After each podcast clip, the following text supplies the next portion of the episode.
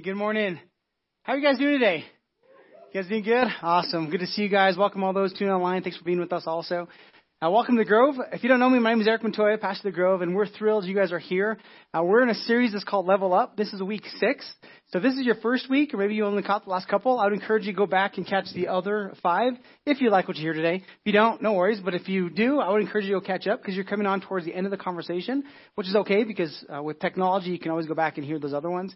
Uh, and I would encourage you to do this because this this series is probably one of the most important series we've done coming out of 2020. Um, because this is what they say that mental health is on the rise, right? They're, they're saying it's just it's it's kind of um, uh, they're they're really concerned about it. And so we want to do we want to do a series on mental health and really leveling up in every area of life. It always starts in the mind. And so if your mind is not healthy, all the other areas of your life they're not going to work the way they could or should. And so we're saying let's get healthy mentally, and uh, we're challenging in that way. So whether it's financially, uh, physically, uh, emotionally, mentally, spiritually, relationally. Uh, like we all want to go to the next level. Well, it's going to take us to start there in the mind first. That's where it always starts to be able to get to the next level. And so the series is about that because you win or you lose all the battles in your life in the mind first before you actually ha- uh, encounter anything on the outside. So last week, uh, Sincerity joined me for Mother's Day. We we tag team, which was so much fun. Uh, we had our we, we aired our dirty laundry, like literally, like had our dirty laundry on the, the stage. You missed it, you can watch it. But we really talked about addressing the mess, and we talked about mind management. We said mind management is the thinking, the feeling, and the choosing. So learning to manage what you think, learning to manage what you feel, and learning to manage the choice that you're making. And so we said we have to be mindful and aware of our thoughts because they direct our lives, right? We said that emotions, they don't happen to us, they're actually created by us, which is good news.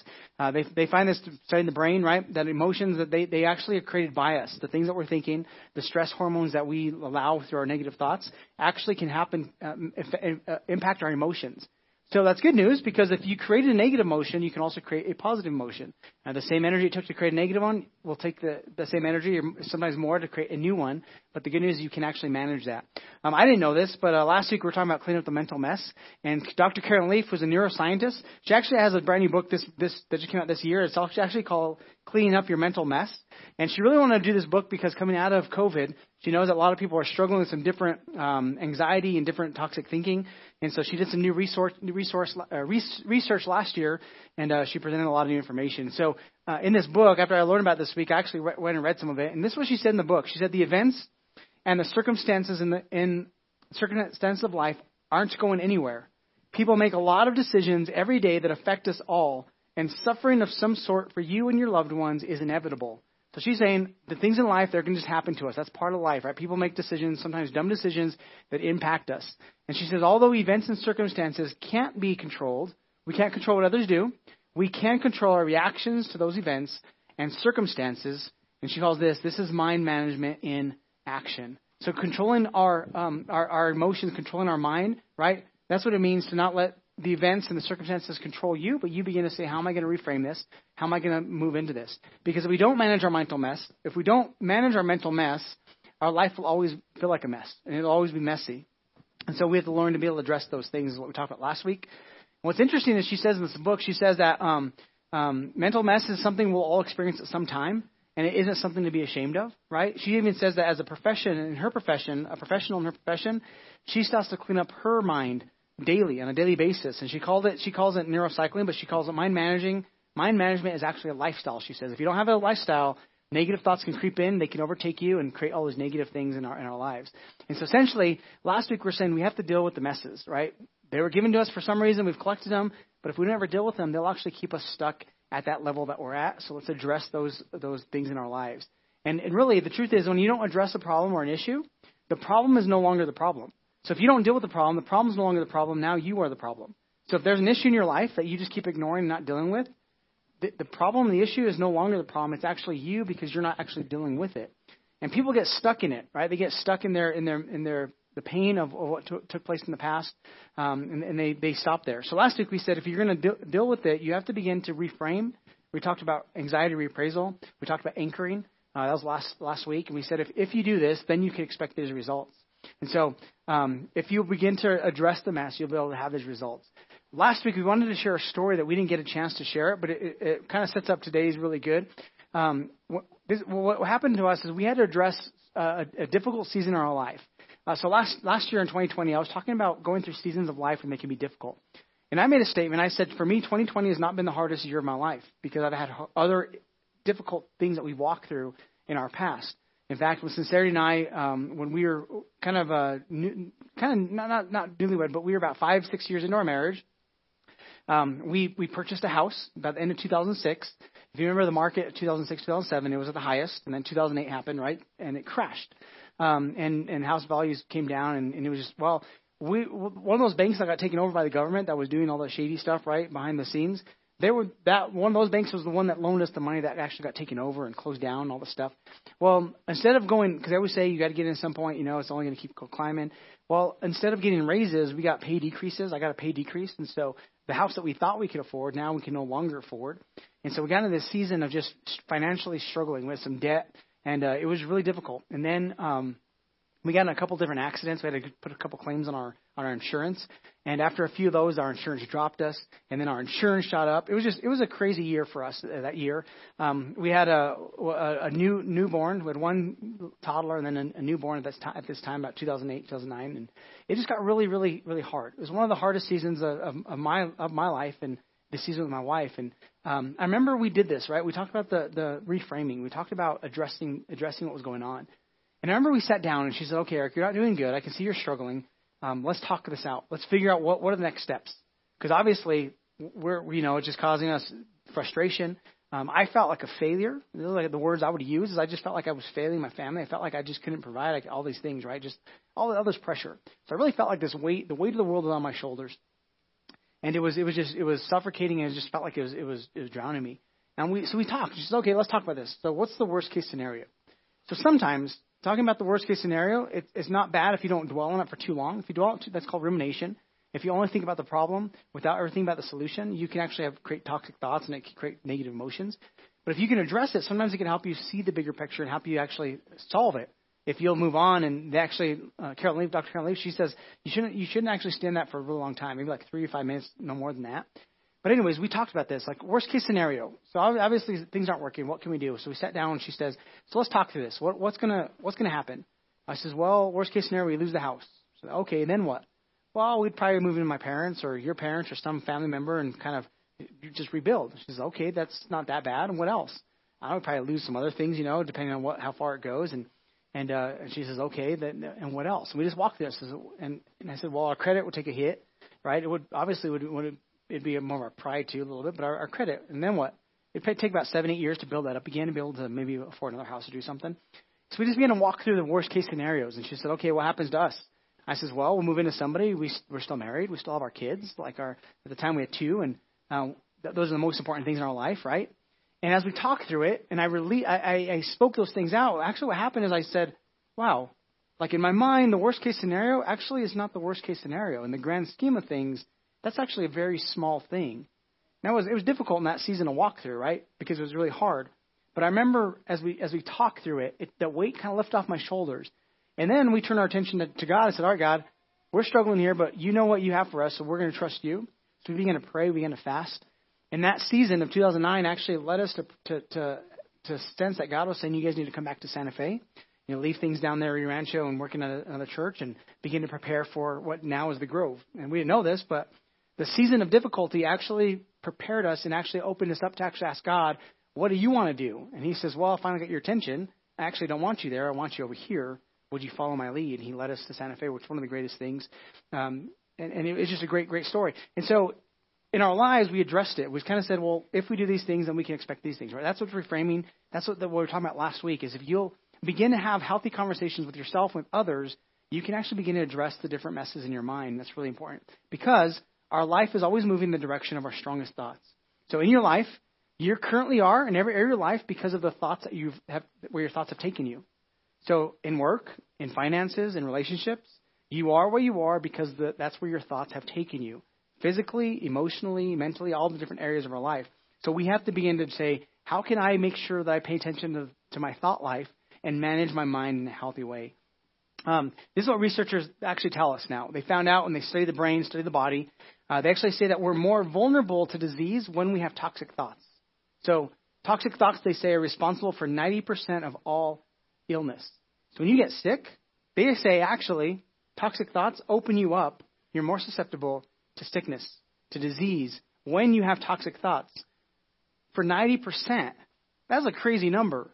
So in your life, your thoughts, negative thought, toxic thoughts actually impact. They say they actually believe that 5 to 10% of disease is believed to come with genetic factors or environmental factors. 5 to 10. That's a pretty small number compared to that 90%. Like it still happens. We understand people get sick. And when they say about disease, they're talking about um, um, like heart disease, uh, cancer, diabetes. This is the 90% they're talking about. That a lot of people have that because of the way they think and how they set their mind up, they're more susceptible. So when you have toxic thoughts, your immune system is suppressed and it's weaker, so you're more susceptible to actually um, to catch those things. Because what happens is when there's a toxic uh, thought process, your body releases, excuse me, stress hormones such as cortisol and homocysteine, which which causes your immune system to be suppressed. Um, in fact, whenever somebody gets a transplant, like a, a kidney, like a, some kind of organ transplant, doctors now will give them a, uh, um, they'll actually prescribe to them a stress hormone because it'll it'll slow down their immune system so it doesn't reject the new thing. Because if you had a healthy immune system, your body would be like, that's a foreign thing. I don't think I want that, and you'd reject it. But if you suppress the immune system, now it can kind of allow it to slowly integrate with your system. That's how how how much stress in our life can cause negative impacts in, physically, right, emotionally, and it even impacts our brain. So the mind is the non-physical part of us, more of a spiritual part. It's not the brain, but it does interact with the brain, which actually negative negative thoughts that we dwell on actually makes our, our brain unhealthy.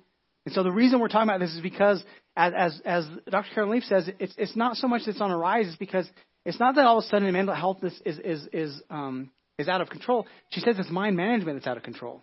People don't know how to manage their thoughts and manage what's going on in this world. So they let their, their thoughts take over and they open themselves up to more issues and more problems. And so for us, we're saying if we want to be healthy, it's got to start with the mind. It's got to start with the things that we're thinking about. So Paul tells us in Romans 12, he says this, so don't, don't become so well adjusted to your culture that you fit into it without even thinking. Thank you.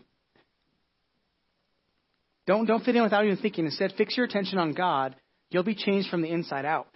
So Dr. Caroline Leaf read this scripture years ago before she, when she was starting to study um, neuroscience, and, and what she was being taught in school was as, as there's a certain age as you grow up that your brain becomes fixed, and you cannot change. You can't change after a certain age. You're stuck with that. So whatever you are, and she's reading this, she's thinking, well, the Bible doesn't say that. The Bible says something. So Caroline said she's a Christian, Jesus follower, and she's trying to reconcile Scripture with what she's seen in science. There has to be something different. And what they're saying is your, your brain's fixed, you can't change things. And so she began to say, I, I, don't, this is, I don't do more research and study.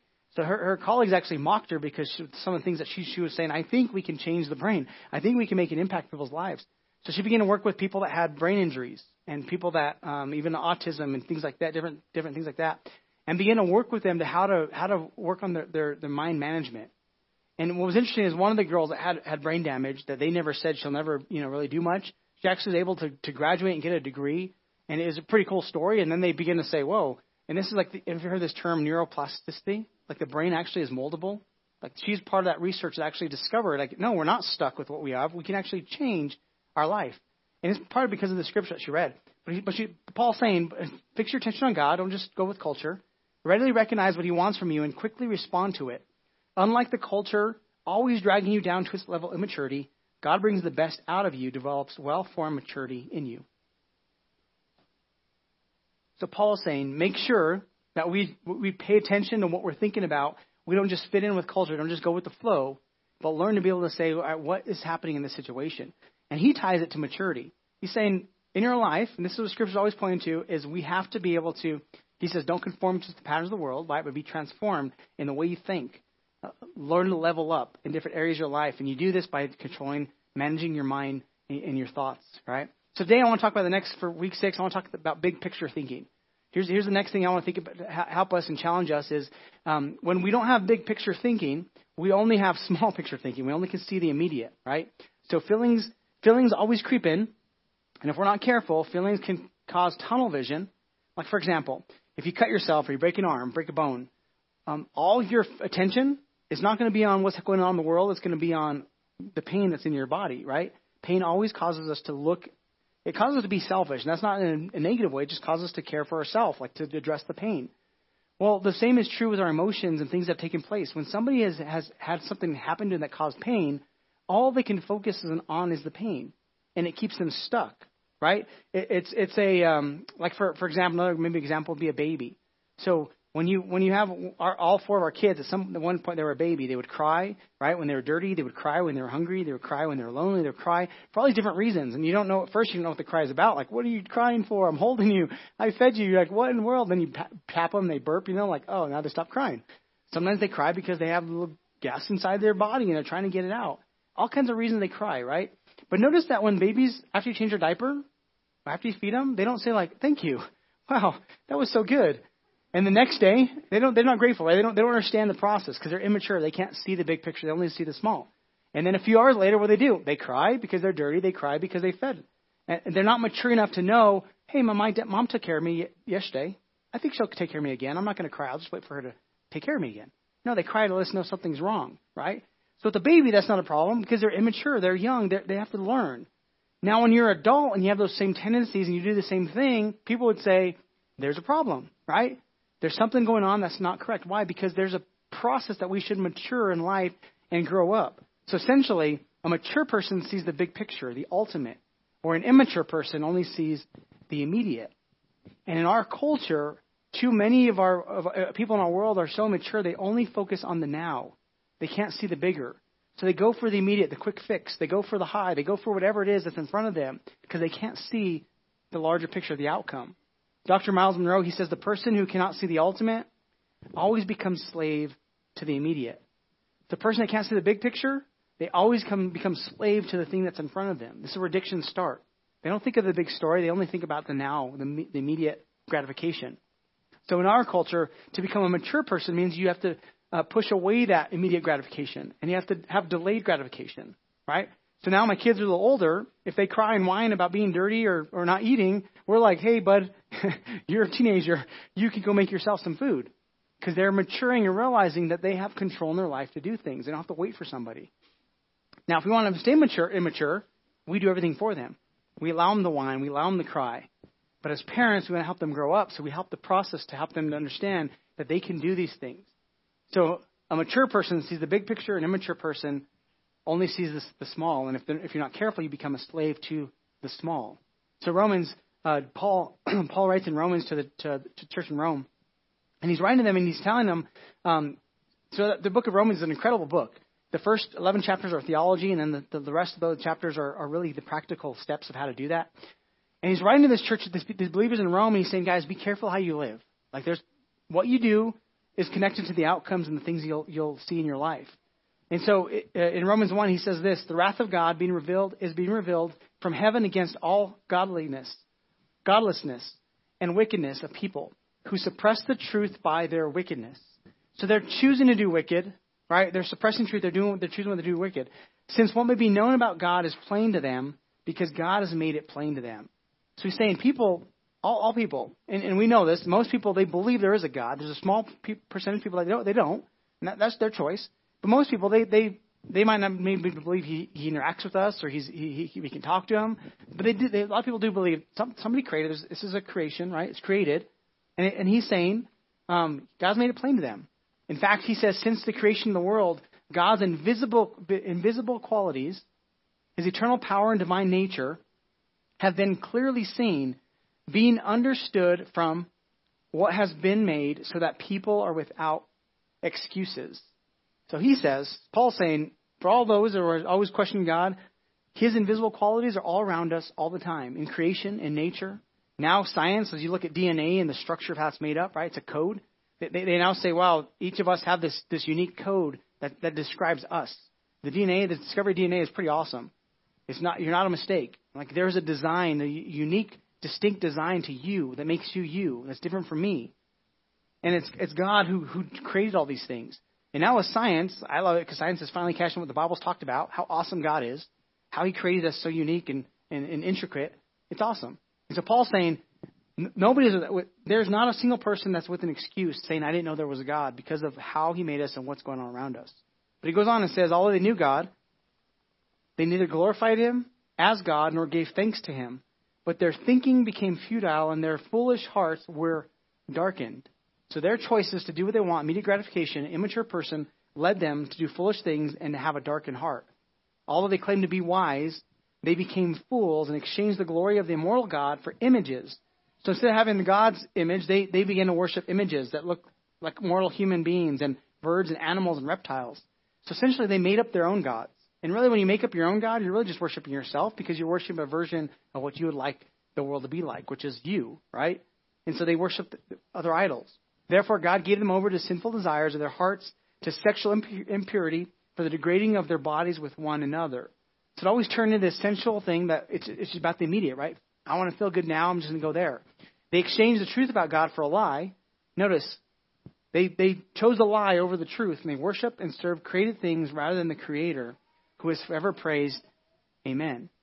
So Paul calls us the downward spiral, spiral of society. He calls it the, it's the downward spiral of what takes place in our life when we ignore God. And notice where it starts. This is where it starts. He says, although they, they knew God, they neither glorified him as God nor gave thanks. They were ungrateful. They were unaware of what he was doing. And because of this, their thinking became futile and their foolish hearts were darkened. So when they were ungrateful and they didn't recognize what God was doing, their thinking became dark and futile, and it led to, to negative consequences. So Paul, in the first 11 chapters, he's talking about theology, who God is, the impact when we don't when we don't understand how, how things work. And then going to Romans 12, he says this. This is the verse, our uh, central verse. Do not conform to the pattern of this world, but be transformed by the renewing of your mind. So he's saying if you if you don't want the downward spiral in your life, here's how you break this. How you break out of this. Here's how you change. Is you you, have, you can't just go with the, the pattern of this world. You can't just go with what feels good. You have to be transformed by renewing your mind. Then you'll be able to test and approve what God's will is, His good, pleasing, and perfect will. So people are always like, sometimes ask, like, what is the purpose of my life? What am I supposed to be doing? Well, God, Paul says, when you understand, let your renewing be changed, your uh, mind and your thinking be renewed, renewed and changed, you'll actually be able to know and approve and test what God's will is for your life. And His will is good, it's pleasing, and it's perfect. How many of you guys would like a life that's good, pleasing, and perfect? That's what He's saying. When you follow Him, He's going to lead you those places to make a difference. But you do this not by conforming, but by breaking the pattern. So He's saying it starts in the mind. We can't just let our minds just just lead us into dark places. So Paul is saying, if you don't know what God's will is, make sure it's attached and attaches it to, to being thankful. In fact, First Thessalonians, he tells the church in Thessalonica, he says, rejoice always, which means like live joyfully, right? Have joy. Pray continually. Give thanks in all circumstances. Everybody say all. Circumstances. All circumstances. He says give thanks in all circumstances. So 2020, yes. COVID year, yes. Give in all circumstances. For this is God's will for you in Christ Jesus. Do you know God's will for you? Is to give thanks in all circumstances, to live with joy, to pray always, and to give thanks in all, in everything. Give thanks. Learn to be persistent in prayer, and in any situation, no matter what circumstance, be thankful and give and continually give thanks to to God. Paul's saying this is God's heart. In, in the Psalms, over and over, the Psalms say this uh, about about God's goodness. Right? It says, "Enter His gates with thanksgiving, and His courts with praise." Give thanks to him and praise his name, for the Lord is good and his love endures forever. His faithfulness continues throughout all generations. So the psalmist is always reminding us over and over. All the psalmists are saying God is good. Don't forget to, to acknowledge who God is. Don't forget that. The, don't forget the bigger picture. In Ephesians says, Paul tells us in Ephesians, always giving thanks to God the Father for everything in the name of the Lord Jesus Christ. Paul is saying, make sure in every situation you understand this is big picture thinking. That even though you're going through something difficult, there's there's something out there's a larger story that's going on that you can be thankful for, that you can begin to see the positive. So Dr. Karen Leaf in one of her books, she talks about having an attitude of gratitude. That one of the mindsets that really helps us to be healthy is having a gratitude mindset. That we're able to, to be aware of, of um, the things that we do have, not just aware of the things that we don't have. So she says this. She says, counting your blessing now, your blessings now makes it easier to recognize them later because your mind will get better and better at the process of building a positive and grateful mindset.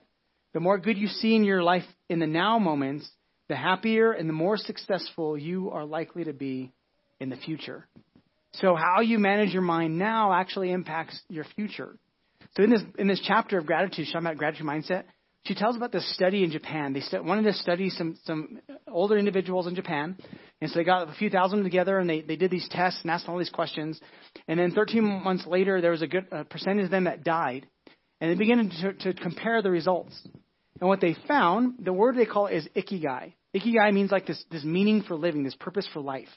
So the adult, the, the, the, these older uh, Japanese that had ikigai, this meaning for life, they actually lived longer. And the ones that essentially didn't, that, that maybe complained, that were frustrated with life, all those things, they died younger. In fact, uh, Carol Leaf said in the first time in modern history, our age, the longevity of life, actually has reverted. People are now dying sooner than some of our predecessors for the first time in modern history. Even though there is more medicine, there's more things. And she says the, the sad part is all of these, a lot of these diseases are preventable. Like they don't have to die because they could have made better choices and not to do certain things. And her thing is mind management is one of the most important things. If we don't learn to manage our mind, we open ourselves up to a lot of disease, a lot of sickness, a lot of things like that. And we know this as, as Jesus followers that when we do this, when our mind is not healthy, we actually begin to believe the lies of the enemy more often. And we get stuck. So if somebody does something to it, it hurts us, and we hold on that pain, right? And, and, and, it, and it, it keeps us stuck at that level of life. Some people, emotionally, they're arrested and they've been, they've been stuck at a level for a long time because they're not willing to address what has gone on. Now, we don't minimize that. We know people go through painful things. It's not saying it, it, it, it's okay to happen. It's saying, despite the fact that it happened, what are we now going to do with those things? So, uh, here's here's some questions I want to ask you when you, um, if you want to know if you have an attitude of gratitude. First one is this: Do you have an attitude of gratitude? Are you aware of the moments where you're thankful for something? Like in your day, do you have these moments where you're like, "Wow, I'm really grateful for that," and are you're aware of it? Second thing is, do you count your blessings or focus on what's missing?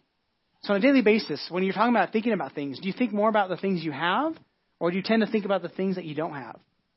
Are you grateful for what's in front of you and the food you just ate, or are you like, man, I really wish I can have what those people had? Man, I really wish I can drive that car. Or do you say, wow, I'm grateful that I have this car, and I'm going to take care of this car? And, and honestly, if you manage that one, you'll probably get a better one eventually because that's how God works. But learn how to count your blessings more than focusing on what's missing. The third thing is, are you thankful or whiny? So are you mature or are you immature? Do, do, you, do you tend to whine about things and complain about things, or are you thankful? Are you, are you able to, to be aware of those? I, in fact, I would even say, uh, if you want to if you want to track this, just for seven days, maybe in your phone on a piece of paper, just write down those thoughts, whether it was a negative thought like towards something in life, or, or if it was a grateful thought, and compare. Like, am I more thankful, or do I tend to be more immature and whine about things more often? It's an awareness of where you recognize, wow, I'm I'm I have some unhealthy things in my mind. I need to work on those things. Number four is what words come out of your mouth most often? Are they negative words? Are they, uh, if somebody, if you have to do a project at school or at work and they ask you a question, do you focus on the negatives of what you didn't do or you couldn't accomplish? Or do you tend to be like, well, I got these things done. I still have this to work on, but it'll eventually get done. Or you kind of like, I didn't get to do this and all everything was against me and my dog ate my homework, right? Do you make excuses or do you tend to see the positive what you have done? And then number five is, are you able to think before you speak? Are you able to are you able to stop yourself from saying something really foolish? So uh, years ago, Sarah and I were having this conversation, and uh, it, it was it was like just a normal conversation, and it escalated and turned into like a full blown argument pretty quickly, and it was my fault because here's what happened: we're talking, and she says something that kind of like I, don't know if she was just intentionally, but you know, you say mean things to each other sometimes when you're kind of just a little frustrated. And she said something that wasn't horrible, but it kind of like it bugged me. And so at the moment, I just I spoke this word. Right, I could have chose like five or ten different words, but I chose the one that was going to hurt. And when I spoke it, I can almost see it leaving my mouth, like going to her, and I'm like, "No, come back! I didn't mean it." and as soon as it left, the conversation went from conversation to argument. What? Let's have a conversation.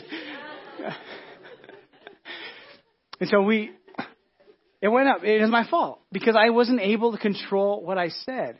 If I'd have chose any of the other words besides that one, it would just the conversation would have continued, and we could have worked through this disagreement this misunderstanding. It was probably just a misunderstanding. It was probably some kind of expectation that she was hoping for, and I wasn't meeting it, right? But instead of something saying something that would have just kept the conversation going, I said something that was hurtful, and it caused the thing, and then it caused more issues the rest of the night. And it's like, great, now now I've got to eat alone, and you know whatever. Sleep alone is just horrible, right? So it impacts us. Um, in fact, uh, Caroline Leaf she says that she, they call it the regret zone. Um, so when you have emotions, when you when somebody does something that makes you angry, makes you upset, uh, somewhere between 30 and 90 seconds, there's this this window that if you're not careful, you'll let the emotions speak for you. That's why she calls it a regret zone because usually when we speak in that time frame with our emotions, not with our with our uh, our thoughts and composure, we say something that we regret. I regretted that moment. In fact, I even I even try to like stop them, like you know, I said that, but I should have said this, and it was too late at that point. But eventually, we worked through it and we got over it, and and it goes on, right? And then I'm sure, you know, we'll always those things pop up every now and then. But it's learning to be able to say, can I speak about this? Can I can I can I think about what I'm about to say?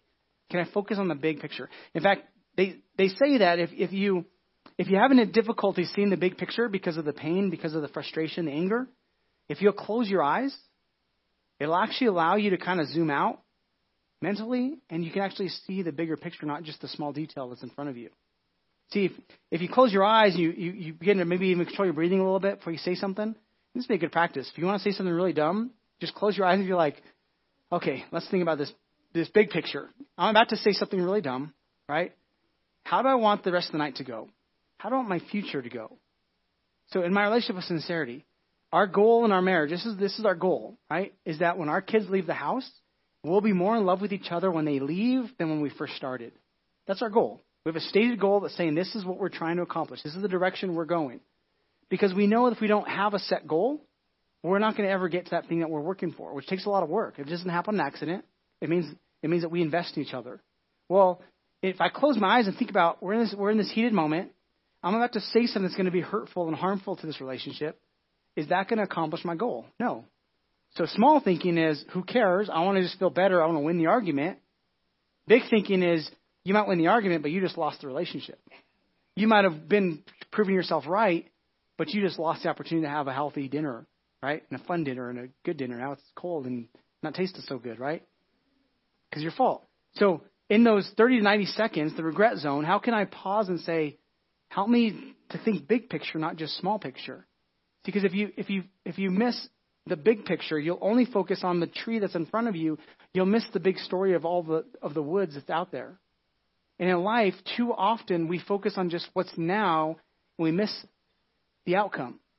This is why Jesus came, because he's saying the story of your life is not just now, it's eternity. It's not just 70, 80, 90 years on earth, it's eternity. You're created for a purpose. Ecclesiastes says God put eternity in our hearts. That there's something about us that says, I'm made for something big. But if you're small, picture thinking, you're only say, saying, I want to live for the moment. I'm going to just do what feels good. I'm going to do what's in front of me. God is saying you can't live that way. That's what an immature person does. That's what a baby does because all they know is hunger and dirty diapers. At some point, you have to grow up and realize maturity means you feed yourself, you take care of yourself, you look out for others. Immature people raise other immature people. Mature people begin to help others become mature themselves. So Close your eyes. Calm down.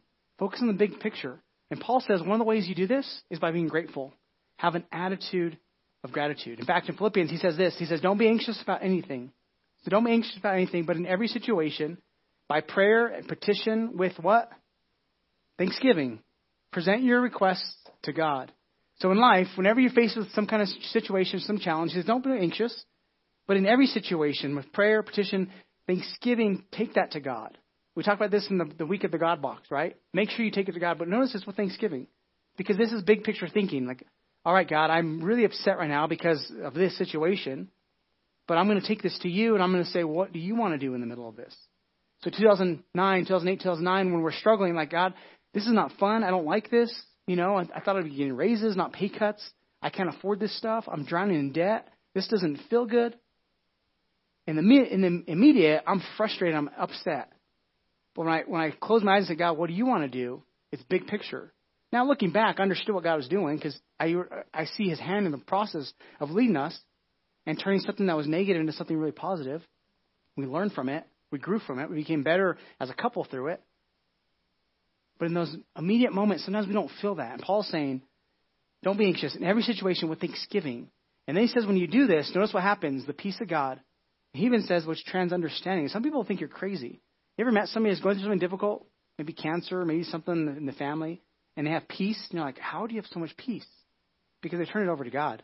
He says even people won't understand; they'll think you're crazy, but they'll guard your hearts and they'll guard your minds in Christ Jesus. And he, notice what he says: these heart and mind, guarding those things are really important because those things will creep in, toxic thoughts will creep in, and they'll make you sick. They'll make you focus on the things you shouldn't. And Paul, he says this, he has probably the most credibility to say this on anybody. Why? Because when he's writing this letter, he's in a Roman prison. He's been beaten. He's been threatened to be killed over and over. He's been stoned. His life has been plotted over and over to, to, to take him out. And he's in prison. And we see this is towards the end of the letter. But throughout the whole thing, he's saying, guys, learn to focus on what God is doing. Learn to see the bigger picture. Paul had an attitude of gratitude that no matter what took place, he can see that God was still working. And he tur- chose to turn any situation over to God, saying, God, you want to do something? I'm just trusting you. I'm on, the, I'm on the ride. I'm on the journey with you. So if it's hard, if it's easy, I say, yes, let's do it. I follow your way. And he invites us to follow his example. He says, when you, when you have thanksgiving, when, you're, when you have an attitude of gratitude, you take it to God, the peace of God will be with you. It'll guard your hearts and your minds. I love that neuroscience is finally catching up with the Bible. All along, God's been telling us, hey, you want to be healthy? Be thankful. You, you want your hearts and your minds to be focused on the right thing? Have gratitude. Take it to God. Help him, allow him to help you see the big picture. And then he says this, Philippians 4, he says that, he follows up, he says, finally, after he says those statements, he says, finally, brothers and sisters, whatever is true, whatever is noble, whatever is right, whatever is pure, whatever is lovely, whatever is admirable, if anything is excellent and praiseworthy, think about such things. Notice there's nothing negative on that list. It's all positive. If there's anything that's good in your life, think about such things. So he said, avoid rumination to think about the problem, think about the solution. In your life, instead of focusing on what doesn't work, begin to say, man, this is really nice. I woke up today and, wow, I have lungs in my air. I can live another day. Lungs in my air? Air, breath in my lungs. Learn to control your mouth. Yeah, so I have breath in my lungs. I get to live another day. I'm glad you're paying attention. That's really good. Think about these things. What is working as, as compared to what's compared to what's not working? You know, uh, yesterday my wife and I went to a funeral for a high school friend. Um, she was about our age. She was a nurse in Albuquerque, and uh, she got killed by a drunk driver. So tragic, tragic event. And um, uh, for the last couple of weeks, uh, as as all this details have come out, it's been just it's been heartbreaking just to see this. Um, her family and uh, her kids, and uh, just it's just it's really difficult. But in the funeral, in the service yesterday, um, family members, friends, they talked about about her and the impact she made. She loved Jesus. That was very clear. Everybody that was like the first thing they said is this this this woman she loved Jesus. She served others. She cared for others. And so in the funeral, we laughed, we cried, we reflected a lot. I reflected a lot. And I heard her legacy, and it was pretty. It was awesome. At one moment, the church is really. A lot of people were there, and one of her friends stands up and says, "Hey, if if if she was here for you in a dark moment, would you?" And she encouraged you and walked you through and prayed for you. Would you stand?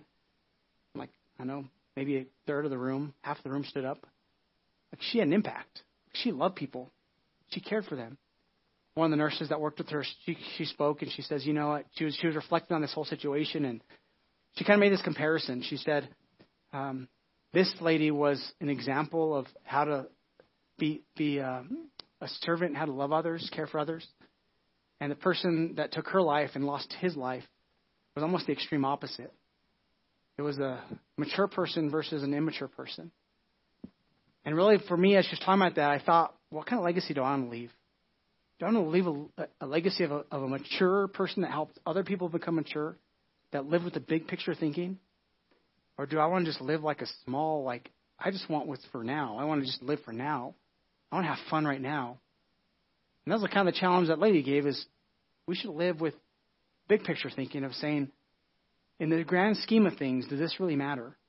So sometimes in maybe arguments with our spouse or with other people or conversations that are not going the right way, in the grand scheme of things, does this really, really, really matter? And most of the time, if we're honest, it doesn't. You're going through something really small. When we when we looked at the house, we said, so what, what's the worst thing? We lose it, right? We have to work up our build our credit up again. We have to work through things like that. At the end of the day, those are just things. What really matters is the people that I live with after the relationship. So I'd rather have a healthy relationship with my wife than have a nice house. I'd rather have a healthy relationship with my kids than just have a lot of stuff. And if we're honest, we let the stuff become more important than the people around us. That is small picture thinking. Big picture thinking says, in the grand scheme of things, our relationship is so much more than just what I want in the moment. You ever get frustrated because people don't do something for you and you're kind of like, man, they should be taking care of my needs and they don't ever listen for me and man, I want this and if you're not careful, you get those thoughts to overtake you and it all becomes about you and in the workplace or at school or in the family. Why is nobody else taking care of me? That's an immature person that only focuses on self. I'm not saying your needs shouldn't be taken care of. That's not the point. You should talk about expectations. You should talk about things with with people that you can trust. But if you only focus on that, me, me, me, me, me, that's what a baby does. And at some point, we have to grow and mature and let God work in our lives that we can see the big picture. And that's the process God wants to take us through. And spiritually, emotionally, mentally, relationally, He wants to help us grow and become, go to the next level. So if you're on level one, God wants you to go level two. If you're on level 50, He wants you to go level 51. If you're on level 100, whatever that level is that you're on in whatever area of your life, He wants you to go to the next one. And honestly, if we're honest, we're on different levels and different aspects of our life. Some of you might be really strong at finances, but really weak at relationships. Big picture, what matters more? Having a lot of money or having healthy relationships? Hopefully, it's like both, right? Well, then do both. But don't do one to the neglect of the other. You have to learn to say, what's the most important thing? How can I have big picture thinking? So for us today, our challenge is this. Would you find something to be thankful for in every situation, every single day? I'm thinking, well, I don't have a lot to be thankful for. Are you crazy? You have a ton to be thankful for. Count your blessings over and over and over. I think there's a worship song talking about counting your blessings, right? Pretty great song. Learning to count your blessings. Have an, attitude of gratitude is a choice. You have to choose it for yourself. For some of you, it means you have to start writing this down. I bet if you start writing a list. So I heard a story about this a couple who was struggling in marriage, and uh, the wife wanted to go to a counselor, the, and the, the husband didn't. And so eventually she's like, well, if you're not going, I'm going to go. We're struggling. We need to do something. So they go, and the whole time the wife's about the husband, and the counselor's like, you know, we can't help your husband. He's not here. Let's not talk about him. Let's talk about you. What are you talking about? He's the problem. He's like, no, no, let's talk about these things. So after a while, she, he realized that this lady could only see the problem. And he says, well, tell me something. Why did you marry this guy? He sounds like a real jerk. she's like, well, he wasn't. He was really nice in the beginning. Well, why? And she began to go through this list of like these things, right? And I said, well, what's good about him now? What do you mean it's good? Nothing's good about him now. She said, no, no, fine. Tell me one thing. Well, he loves our kids. He's a really good father. What else? And she began to name a few things. And he says, here, do me a favor. For the next week, just take a list of paper. You don't have to tell me what you're doing, but just every time you think of something that you really appreciate, you liked, maybe in the past, even that you like now, write it down. And a couple months passed by, and this counselor's like, I didn't see this lady. What's going on? And he runs into her and says, Hey, how are things going? She's like, You'll never believe it. Our marriage, we worked things out. It's going really well. And he says, What happened? And she says, Well, I realized that all I can see was the negative. And it took me a while to kind of see the big picture, and I realized that a lot of those things, yeah, something has to change, some things have to change, but it was only the, the immediate things that were causing all these problems. And I was being selfish, and I was only thinking about what wasn't working. And the whole time, there's a lot of stuff that was working. And there's a, a young man that was struggling in life. He just he just felt alone. He was just going through a lot of hard things. And his mom says, I think you need to go see the pastor. And so this young man, he goes to see the pastor. He says, Pastor, the other things are going on. I'm struggling with life. I, I just don't feel God. I can't see him anywhere. I just don't think he's he's present. Like I just I need help. The pastor I pray for you. He's like, I'm sorry you're going through all this. He says, But son, let me tell you something. You go through life and you can't see God anywhere. He said, I'm on the opposite side of that. I go through life and I can't help but see God everywhere. I woke up this morning, the birds were singing. I said, Wow, God, you're a pretty good creator. I got on my bed and I walked and I said, Wow, God, I can still walk. I ate some breakfast. I said, Wow, that's some good food. And the pastor said, Son, you'll always find what you're looking for in life. If you want to do life without God, you can do without God, but you'll always find Him lacking. If you want to see God and you want to see the positive, you have to choose to begin to look for that. It's in your life, in the workplace. If it's hard, if it's negative, I guarantee you're looking for the negative. If your marriage is struggling, yes, problems sometimes have to be solved, but I guarantee you are looking and focusing only on the problem. And you don't see the forest because all you can see is that one tree that just bothers you so much. And God is saying, learn to be thankful. Choose an attitude of gratitude in every situation. So the God box that we challenged you guys a few weeks to do, right? So the God box is a box where whenever you have anxiety or, or, or need, that you would write that down and you put it in the box and you say, God, here, help me with this need. We challenge you guys to do this, right? So for me, my God box is a note on my phone. So whenever I have something I'm thinking about, I go write it down. It's my prayer need, and I say, God, would you take care of this for me? Now, when you begin to think about it and get anxious, you're essentially taking that out of God's hands and saying, No, God, I don't trust you. I'm going to do it myself. We said, Don't do that. Just leave it, let it be in God's hands. Well, here's the great thing about the God box is over time, as you put these prayers in there, at some point you're going to go through those. You're going to pick them out and be like, oh, wow, I prayed about that thing and God, you answered it. That's so awesome. Thank you so much for answering my prayer. And you can begin to pull these prayer things out of your God box and be like, wow, you answered that, you answered that, you answered that, you answered that. So 2008, we're praying. 2009, we're praying this prayer God, get us out of the situation. And He's saying, if I get you out of it, you're not going to learn anything from it. But I want you to get something out of it, so watch what I'm doing. And we look back now at the prayers we prayed. And everything that we thought we lost, He's now given us back that and some more. It's awesome. We thought leaving the place we're leaving was the worst thing at the time. We realized it was one of the best things for all of us. Got to do something that God has put in my heart to do for a long time. God has put something in your heart. He wants you to learn to trust Him in those things. So write it down. Thank Him. Realize you can trust Him in every situation. Do me a favor, just close your eyes and bow your head today as we end our service. Say a prayer, and then I'm going to invite you to maybe say a prayer if you're in this room or online and want to pray with us. Let me just pray a prayer over us, God. Thank you so much for each person that's in this room, each person that's watching online or tuning in. God, I thank you that you um, you're always doing something in our lives, all around us, all the time. God, help us to be big picture thinking people.